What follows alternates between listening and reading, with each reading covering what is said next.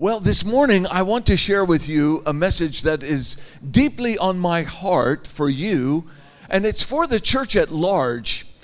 But I am so committed to this, and I believe this so much. As I was praying, I felt God wanted me to speak these words to you.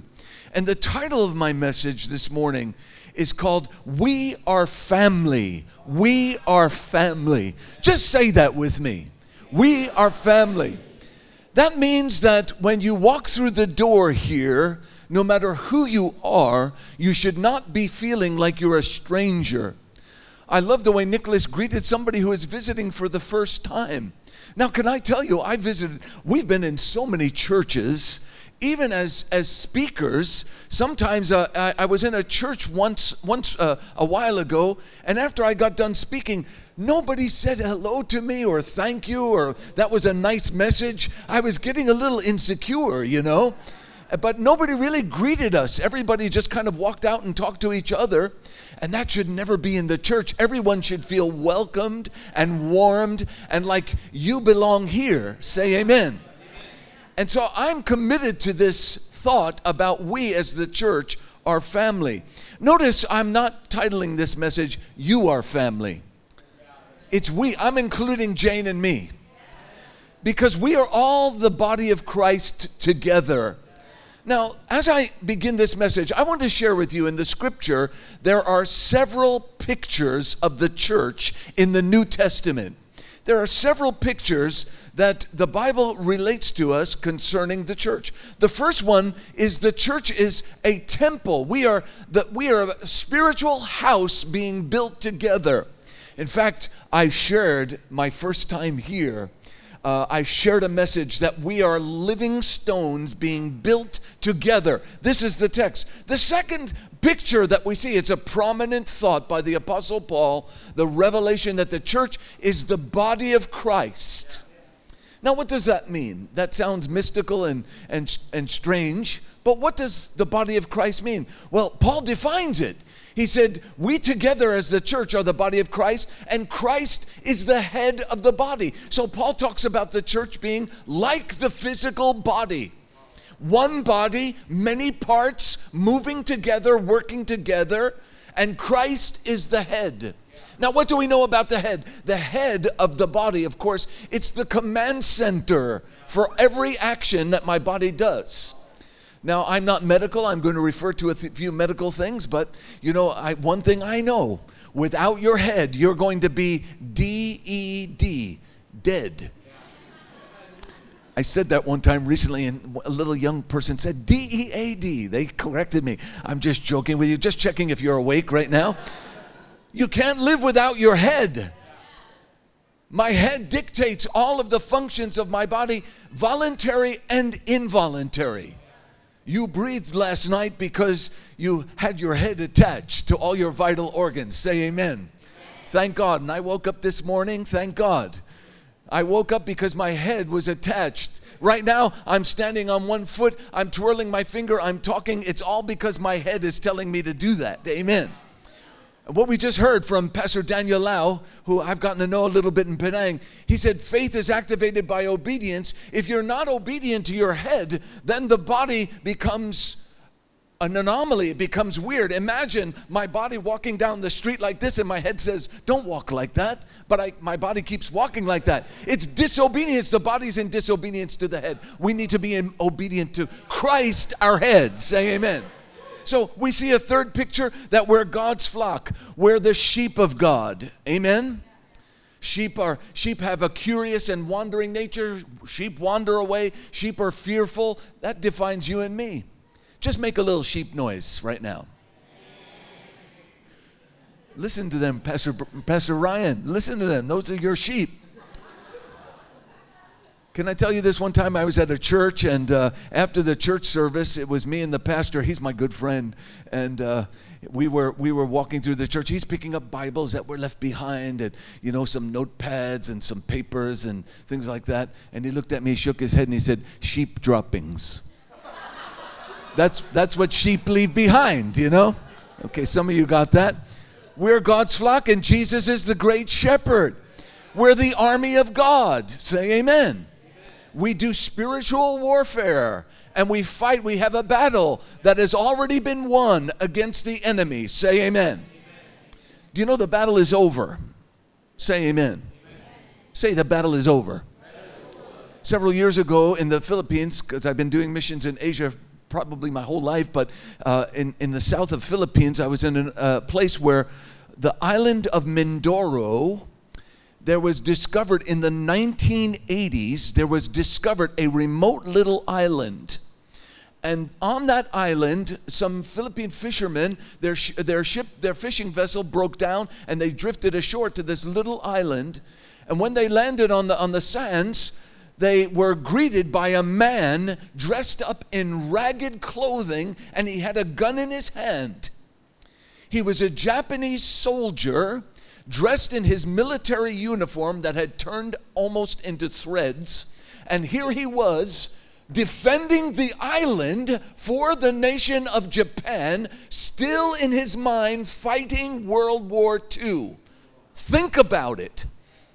And he pointed the gun at them, and they put up their hands, and they had to announce to him, say, Sir, Japan has lost the war 40 years ago. And when they finally were able to convince him, he wept like a baby. Because for 40 years he was alive on that island all alone, no one else was there, and he was defending Japan. That's the way the enemy is. He's still fighting. The war has been over. All we have to do is announce Satan, you are defeated by the blood of Jesus Christ. Hallelujah. Amen. Let me say something about the church being the army of God. Let's get over a misconception that in order to do warfare, we have this idea that we have to be loud, we have to shout, we have to stamp, we have to march, we have to do that. That's part of spiritual warfare, praying boldly, but sometimes someone just breathing the name of Jesus. If you have no strength, but you just breathe the name of Jesus under spiritual attack, hell shudders at the name of Christ. Well, the, th- the fifth picture is what we're going to talk about the family of God. We are the family of God. Look at the text with me Ephesians chapter 3, verse 14 through 16, our key text. For this reason, I bow my knees before the Father, from whom the whole family in heaven and on earth derives its name that he would grant you, according to the riches of his glory, to be strengthened with power through his spirit in the inner man. The whole family of God, and notice where this family of God is it's in heaven and it's on earth. The church is represented in heaven. You know, the Bible says when we stand before the Lord, he will have a people of every nation, tribe, and ethnicity and language, and we will all be worshiping the Lord together. Isn't it an amazing thought? It's going to be an amazing, amazing time together in heaven. So, the, the spiritual family of God is not only in this world, but it's also going to go on with us forever and ever. God is all about family. When we talk about family, what are we saying? We're talking about relationships relationships. You know, the Bible starts with a picture of relationship Adam and Eve in the garden. It ends with a marriage. It starts with a marriage, the Bible ends with a marriage. The marriage of the Lamb to the church. That's you and I. And so God is into relationships, and so should we be. Amen? We can't do it alone. Can you say amen? Do you know, I can't be a Christian separate from the faith that strengthens me through others. We need each other. We need one another. Look at somebody say, I need you. I need you. Some guys looking at some single girls, I need you. I need you. The church is a great place for relationships to develop. Say amen. Keep coming, keep coming to this place. By the way, I'm here because of relationship. I've, i met Pastor Ryan the first time uh, uh, in Penang at the church where we were serving for so many years. And when, when we met each other, I felt an affection and an affinity. The worship team was there leading the worship. I, I came here uh, and uh, I visited in your old place, and immediately you welcomed me. And I don't feel like a stranger here, and I can say this about Jane. Right away, we felt like we are so warmed by you and so welcomed. I'm into relationship because God is into relationships. We can't do it alone. Say amen. Now, here, here's a picture from American history in the church. The United States produced one of the greatest theologians of all time. His name was Jonathan Edwards. Jonathan Edwards was also a local church pastor as well as a prolific theologian. He was in a place in Massachusetts during the winter in his small congregation, ministering for year after year after year. Well, there was a, a member who stopped coming to church and Pastor Jonathan went to visit him in the winter season. When he got to church, he, he, I mean, when he got to his home, the man was sitting by his fireplace. He welcomed him into the home. Pastor Jonathan sat down. They were talking by the fireplace, and the man said to him, Pastor, listen, I'm not coming to church anymore. And he started to cite some reasons. And there's always a reason to not go to church, you know. Have you ever been hurt in church? Everybody has, right? Some people stop going to church because the pastor walked by you and didn't say hello. I'm, I'm not going to that church anymore. No, we don't do that. Amen? But this man, he started to cite his reasons. I don't remember them. Jonathan Edwards was listening and he was moving the fire around in the fireplace. When the man got done, he said these words. He said, But don't worry, Pastor. I'm still a Christian. I'm going to sit here every Sunday by my fireplace and I'm going to read my Bible while you at the church are meeting. Don't worry about me. I still love God. Jonathan Edwards had moved the fire around. he said, Look, I want to show you a picture. The coals of fire here are the church, the family of God. But you are like this coal I've moved off to the side. Your fire like this coal, your fire is going out. You can't keep your fire going all on your own. We need one another. Say amen. Psalm 68, verse 6 says this God sets the solitary, the lonely ones, the isolated ones, God sets the solitary in families and he leads out the prisoners with singing, but the rebellious live in a sun scorched land. God doesn't want anyone to walk alone.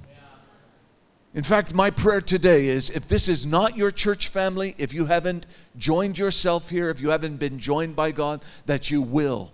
Because momentum gathers with a family of God, a people of God Communities get changed, nations get changed by spiritual families. That's what's happening here. I'm going to give you three key words to understanding our faith and spiritual family. Now, I've borrowed these. I'm, I'm going to let you know I've borrowed these from Rick Warren, who's been like a silent mentor to me. Rick Warren says this these three words believe, belong, become believe, belong, become. These words speak to us about something very important.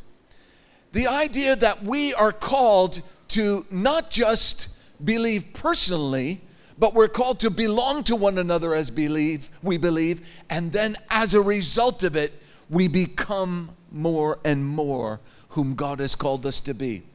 As Christians, as a, as a spiritual family, we need to understand something. A healthy family is marked by significant relationships. Significant relationships, brother to brother. You know, I have some friends in my life, some of them I haven't seen for years. All I have to do is call them. I've chatted now, when I've been in Malaysia, I chatted now to, we've, we've been in contact with people in Nepal, in Australia. We just received an email from Egypt. We can have brothers and sisters who we relate to, who strengthen us, that we have relationships, we derive strength from one another in Christ. And so, this idea of believe, belong, become is going to be the impetus of what I want to say to you. Three key words believe. See, the word believe is a, is a Greek word, and it's akin to the word faith. It's a Greek word pisteo. Pisteo means this to trust in, to cling to, and to rely upon for strength. Have you believed on Christ? It doesn't just mean mental acknowledgement, it means I trust in Him. I'm clinging onto Him and I'm holding onto Him and I'm not letting go. And I'm relying upon Him for strength. This is how we receive Christ. In fact, it all starts with believing. I was in a church where I was a pastor. I was the membership pastor at a church that was growing very, very fast. Every week, we had between 20 and 80 people in membership classes. We'd have four Sundays, we'd have three services at the church. The middle service was our membership class. I, I preached it and taught it every week. 20 and 80 people, 20 to 80 people heard these words, and this is what I said You might join a church, but it is God who joins you. It's God who says, This is your spiritual family, this is your spiritual DNA. When you believed upon Christ, the Bible says you were born again. You were born a second time.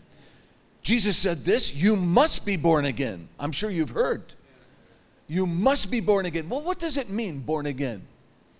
In fact, Nicodemus said these words to Jesus Lord, how can a man be born a second time, go back into his mother's womb? But Jesus was talking about spiritual birth. I'm sure you know this because Pastor Ryan's a, a, a great Bible preacher and you have great Bible teaching here. The Bible teaches us that we are a three part being, we're a tripartite being. We are spirit, soul, and body. Right?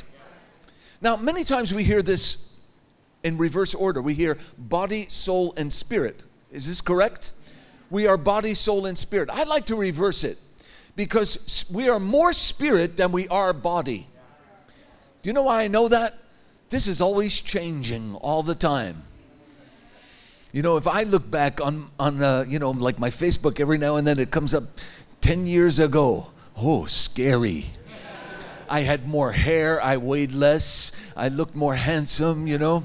Uh, my wife looks the same, I got to tell you. Hon- honestly, I'm not joking.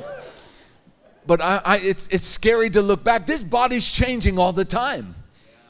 But my spirit is going to last forever, and the body will not last forever. Well, before we were saved, Paul says this, Ephesians chapter 2, verse 1 You, before you received Christ, you were dead in your trespasses and sins. What does it mean you were dead? You were spiritually not alive. Your body was alive, your soul was alive. What is the soul? The Greek word is suke, P S U C H E. We get our English word psyche, from which we derive psychology, psychiatry. It comes from these Greek words psychology, psych, suke, logos, the study of, the word of, the, the soul or the mind. What is your soul? It's your intellect, it's your will. Some of you are really strong willed. I mean, you have to be sometimes. Some of you are really compliant or timid. What makes you laugh? What makes you cry? That's your soul. What makes you happy? What makes you sad? What drives you? What motivates you? That's your soul. Your soul is alive. From the moment you are conceived, your soul is developing in the womb, and at birth, your soul is revealed. Hi, mom and dad, here I am. It's, it, becomes, uh, it becomes real uh, and more, more developed with each passing year. But your spirit, until you're saved, your spirit is dead. Or I like to use the phrase dormant. It's like a seed that can be made alive, but for all intents and purposes, your spirit is dead. But when you be, believe upon Christ, you are born again and you're born into his family. Say amen. I've been in some places. One time, I can tell you a story. I was uh, I was a missionary when I after I graduated school. I, I, I served with a mission in Europe, and we traveled across through the communist nations.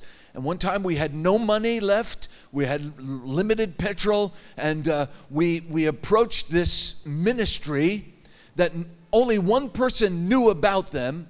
When we introduced ourselves, they said, Come in, come in and stay the night. Let us feed you. They treated us like we were family because we are family. Say amen.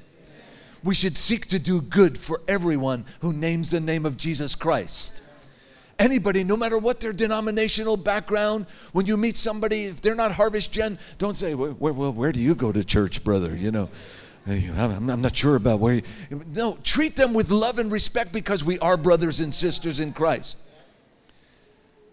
When we trust in, we cling to and rely upon Christ, we are born again. You know, this, this idea of believing it doesn't just stop with being born again. We're constantly believing for more, for greater. We're, we're believing and then we're belonging to one another as the family of God. Look at this verse in Genesis. Genesis has been called the book of beginnings. Genesis chapter 1, actually, I'm just giving you a little reference of six statements of God Almighty. Genesis chapter 1, God says this that on the first day of creation, at the end of the day, he said it was good. The second day of creation, he said it is good. The third day of creation, six days of creation, he said it is good. Every day, he said it is good. Just say, it is good. On the seventh day, God rested. God took a Sabbath. Now, why did God do that? Does God need to sleep and take a rest? No. I mean, God is always on duty. Amen. The Bible says, "He who keeps Israel will neither slumber nor sleep." God never he's never sleeping. He's never unattentive to you or to me. He's always on on alert for us. He's he's always the God who is present. So why did he take a day of rest? Because he was modeling it for us. Because we need a day of rest. Say amen. We need to unplug. We need to slow down. We need to chill. It's a strange concept for some people in a modern world. You know, sometimes I'm praying and my, my phone is right near me and I'm thinking about, oh, I got to text that person. Oh, oh Lord, oh Lord. And I just go back to that, that text, text, text, text. Oh, okay, Lord, I'm back, I'm back, I'm back now. And then I get distracted by, the, by my phone right there. Sometimes it's good to put your phone away when you're, you know, flip it upside down when you're praying or something like that, or when you're reading the Bible. It's good to unplug. Several years ago, we lived in Singapore for six years. Let me just say this about Singapore. We love Singapore. We really do. We're going there tomorrow and meeting some of our friends, our pastor, our pastor friend, and we're, we're going to be there. We love Singapore, but we know Singapore is a very high strung culture and society. We got in a taxi cab one time, and I always love to talk about Jesus to taxi cab drivers. Uh, but we got in a taxi, and I started chatting with this taxi cab driver. I said, Oh, oh mister, you know, uh, he was an older uncle. I said, Oh, uncle, h- how many days a week do you drive? Seven days a week. He's kind of yelling at me, you know. How many hours a day? 12 hours a day, seven days a week. If you do the math, that's 84 hours, you know. I, I said, Uncle, you know, that's, that's a lot of work. Do you ever take a day off? How can money need money? He must have said the word money about 10 times in the next few sentences. And then he started complaining about, you know, Singapore and yelling and yelling. And I thought, dear Lord, this, this man, he, he needs to take a day off of driving his taxi cab. Did you ever hear this, this thought? Uh, you know, somebody, somebody said to a pastor, Can you meet me on Monday? Uh, I need to have an appointment with you. The pastor said, No, I can't meet you on Monday because Monday is my day off. And so the person said to the, the pastor, A day off? The devil doesn't take a day off. And he said, Well, that's true. And if I don't take a day off, I'm going to start becoming like him. we all need a day off. Say amen. Six days, God said it is good. On the seventh day, God rested. Then in Genesis chapter 1, verse 31, God says it was very good. But in Genesis chapter 2, verse 18, he says something interesting. It is not good. Say that with me. It is not good. It is not good for the man to be alone. Of course, he was talking about marriage, he was talking about the creation of Eve. And all the married people say, Amen. Please, married people, say a hearty or amen. Don't say, oh, me. You know, say amen. Me and my wife, we've been married for 39 years. Where has the time gone? It's amazing. It really is amazing. And I told somebody who's, who just got married marriage is like what they say about wine and cheese. When it gets older, it gets better. Somebody help me. I'm trying to I'm trying to encourage my own marriage and I'm trying to encourage you. Amen. The longer it, it ages, it gets better. That's the way it should be. But this idea, it's not good for anyone to be alone, especially separate in the body of Christ. Believe, belong, become. Belong. You see, in a family, it's where every member is important and has value. Every member of the family is important. The littlest baby, what can they contribute to the home? Well, they contribute a lot of crying and a lot of eating and a lot of messing up, you know, nappy diapers and, you know, uh, they contribute joy to the home because they have life. Amen? An aged person in the home and family, what can they contribute to the home? They contribute because they give to us a heritage, a legacy of love. And, and if they're Christian, they're, they give us faith. Every member is important. Look at somebody and say, You're a VIP. You're a VIP. Do you know what VIP means, right? Very irritating person. Look at somebody and say, You're a VIP. The home, the family should be a place of love, grace, forgiveness, and acceptance. You don't have to perform in the, con- in the context of the home. Do you know, we, we have two children. Uh, my, my daughter is married. We have two grandchildren. We're very excited. I have to tell you, we're so excited. We were looking at a video of our granddaughters dancing this morning. We're very excited about that. And we have a son who is, uh, well, he's 30 years old. He looks just like me. He's very tall. He's single. And uh, anyway, when he was about nine or 10, every time after after dinner he used to get up and he used to start doing like all these little acts. And he, he had like these magic tricks that he was practicing. They all failed. They were all terrible. And we just look at him and laugh at him every night. And he just thought he had to perform to give us entertainment. And he'd do all this. But you know you don't have to perform to be accepted in the family. You just have to be. Now family members should have responsibilities. Say amen you know in the church family, listen, this is a statistic. I've, I've researched this. It takes 60 jobs or tasks to pull off a service like this. 60 things have to happen. Some of them are small, some of them are monumental, some of them are big. But everyone should have a part, everyone has a responsibility in, in, the, church, in, in the church, the family of God. A, a place of love, grace, and forgiveness forgiveness. Did you ever hear this phrase? I'll forgive you, but I won't forget it. That's not forgiveness. Amen.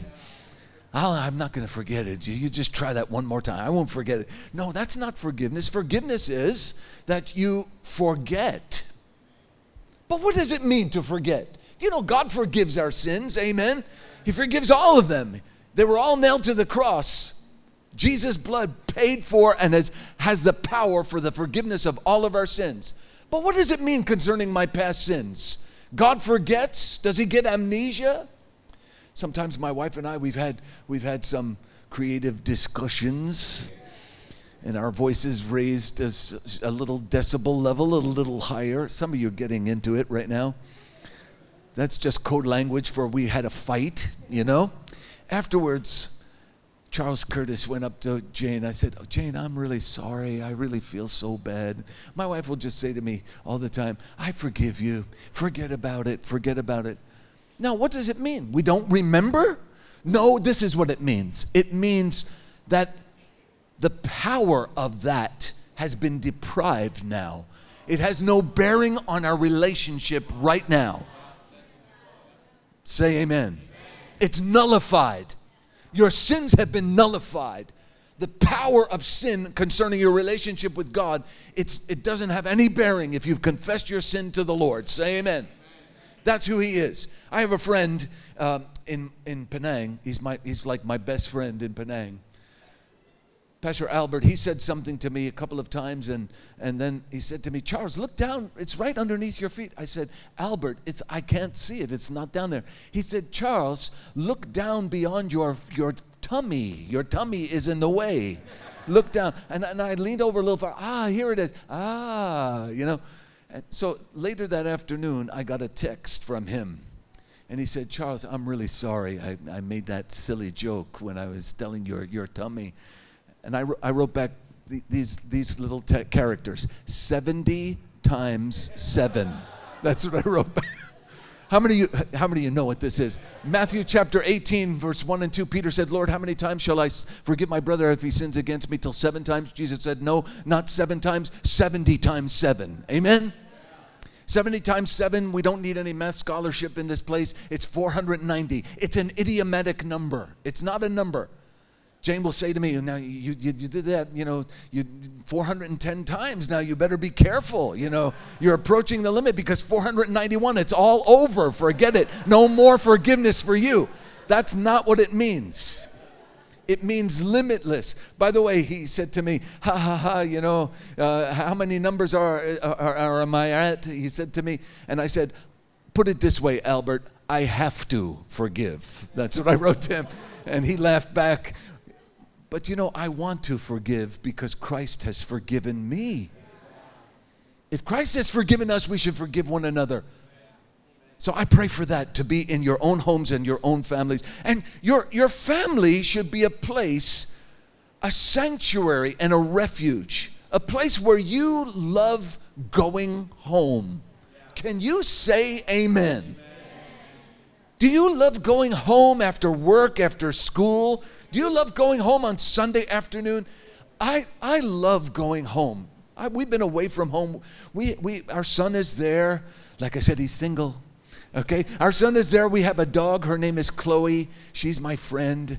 She, she's, she's upset without us being there. That's what our son says. We, I love going to my home.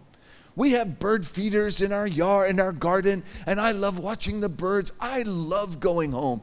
Every home for every believing family should be a castle of God's presence. Do you know, when I get done with a sermon, I often pray for every home and every family. I just say, Lord, bless everyone who goes home. May they be kissed with peace. May there be love in their home. May there be laughter in their home, health, healing, provision. May they delight going home. Because you know, there are people who don't want to go home at the end of the day. I have a friend who was a bivocational pastor. He also was driving a school bus in one of our communities. And he said, the last guy who got off the bus, he knew he was a pastor. He said to him, Pastor John, can I just sit and talk to you? He said, Sure, what's going on? And the boy started to unload and he said, You know, I, I don't want to go home. I don't want to I don't want to get off the bus and go through the door of my home. Mom and dad aren't home. They won't be home till late. I don't want to go home. There's fighting at home. Mom and dad are yelling and fighting all the time. If that's true about your home, let's find the grace and the love and the acceptance of Christ from, from Him to us and let's minister to one another. And that's the way the church should be. Hallelujah. Do you know when we have the love of God as the church, Jesus said, By this will all men know that you're my disciples if you have love for one another. In the scripture, Jesus taught us to pray. He gave us this Lord's Prayer. Do you know it? Did you ever memorize it? When you pray, pray these words Our Father, which art in heaven. How many know it, right? You know, I grew up in a very religious denomination, and I learned how to pray it. I actually learned how to pray it in English, I learned how to pray it in Greek because I am I'm full Greek. In fact, I'm a Spartan, by the way. I'm part Spartan, can't you tell? Anyway, it's really true. I am.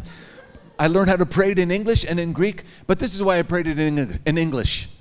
Our Father which art in heaven, hallowed be thy name, thy kingdom come, thy will be done on earth as it is in heaven. It's not that. It's a model prayer. Our Father relationship. But I want you to notice the absence of personal pronouns in this prayer. It's our prayer collectively. It's not just my prayer, it's our prayer together. Lord, do this in us. Believe, belong, become. We have a destiny. We have a place that God is bringing us as a church, globally, internationally, and locally. You have a unique DNA. Your church is unique from the church down the street. They're your brothers and sisters. But the reason why you're here is because you found a spiritual family here. But together, we can discover and develop our gifts in Christ. We can realize our own spiritual destiny together. I want to close with a thought. Ephesians chapter, 10, uh, chapter 6, verses 10 through 17, Paul gives us this revelation of the Roman soldier com- clothed in complete armor. But Paul talks about the helmet of salvation, the breastplate of righteousness covers your heart. The helmet of salvation covers your, your mind, your thought life, protects you from the, the enemy in your mind the sword of the Spirit, which is the Word of God, knowing the Word of God, speaking the Word of God, praying the Word of God, declaring the Word of God. The Word of God is so important. Amen. It's not just subjective feelings, it's the Bible, it's the Word. That's our authority in Christ. But then he talks about the shield of faith. Ephesians 6 17. The shield of faith, the word for shield is actually the same word in Greek for the word door. Now imagine if I were standing behind that door, you would not be able to see me because that whole door would cover me. A door has, has great dimensions. Your faith has the ability to cover you concerning any attack that comes against you, completely cover you and protect you. But the unique thing about shields was this Paul used a specific Greek word to talk about your shield of faith. There were three kinds of shields that the Roman soldiers used. One was a small circular shield. They used that in gladiator battling. It was, it was quick to maneuver. The second shield was a decorative shield. A decorative shield. They would use that when they would march in procession and pageantry. Can I say this? This is not a decoration. Amen? This is not something I just, okay, Sunday morning comes, sometimes some people, Where, where's my Bible? Where's my Bible? Where's my Bible? Where's my Bible? I haven't seen my Bible. where's my Bible? All week I haven't seen my Bible. Where did it go? Oh, oh, there's my Bible. okay, now I can go to church. No, no, no. This, this is a living tool. Amen. This is alive. No matter how you read it, if you read it electronically or you read it here. But the shield of faith that Paul talked about I'm going to show it to you like this with my Bible. It was curved on the ends. How many see this? It was curved. Imagine big and curved on both ends. Because when they came under attack, and by the way, you can see this from, from illustrations from Roman antiquity. When they would come under attack, a whole row of soldiers, a captain would say, soldiers lock shields. And they would all start to join their shields with these curved corners. You see, what happened was this many shields became one shield of faith against the enemy. We need to lock shields with each other in Jesus Christ. I can't do it alone. My faith alone can't cut it all the time. Sometimes I need to walk alone. Galatians chapter 6, Paul tells us, Galatians chapter 5, chapter 6, bear one another's burdens, fulfill the law of Christ. Every man shall bear his own burden. So I have my own battles I must go through on my own. But sometimes I need the strengthening and the bearing of burdens and the locking of shields of others. Say amen. amen. And that's what the church is. We are a family and we belong to each other. My prayer for you is that God will give us love, grace, acceptance believing, belonging, becoming everything that God is calling us to do. You know, I want to ask you to do something right now. If you're comfortable with it, brother to brother, sister to sister, if you're not comfortable, get over it. Join hands with somebody in faith, brother to brother, sister to sister. If you feel okay, just doing this, locking shields. I want to pray for you as I turn it over to this worship team. You're, you're in our hearts and minds. I took some video, I took some pictures. I love to do that because I like to bring it back with me in prayer. And my heart is for you that God will strengthen you together. No one should feel isolated and alone. Bow your head with me right now. Thank you, Father. Father, thank you for this great family of God. And I pray that you will bless them. Together, Lord, this church can become more powerful than what they could be alone. Individuals alone, walking in a world without spiritual relationship, is not your will. But here we are, we're in church together. And Lord, reward everyone who is committed here, everyone who prays for this church, everyone who supports the work of the Lord here. Reward everyone. And Lord, we strengthen one another right now.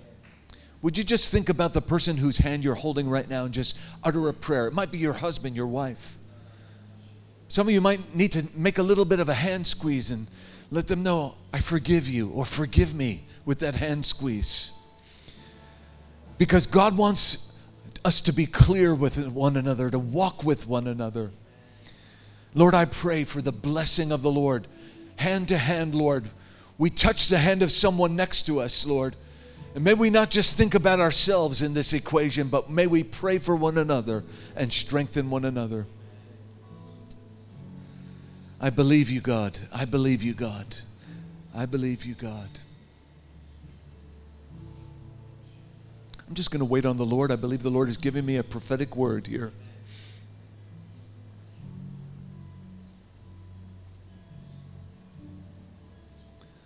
Wow.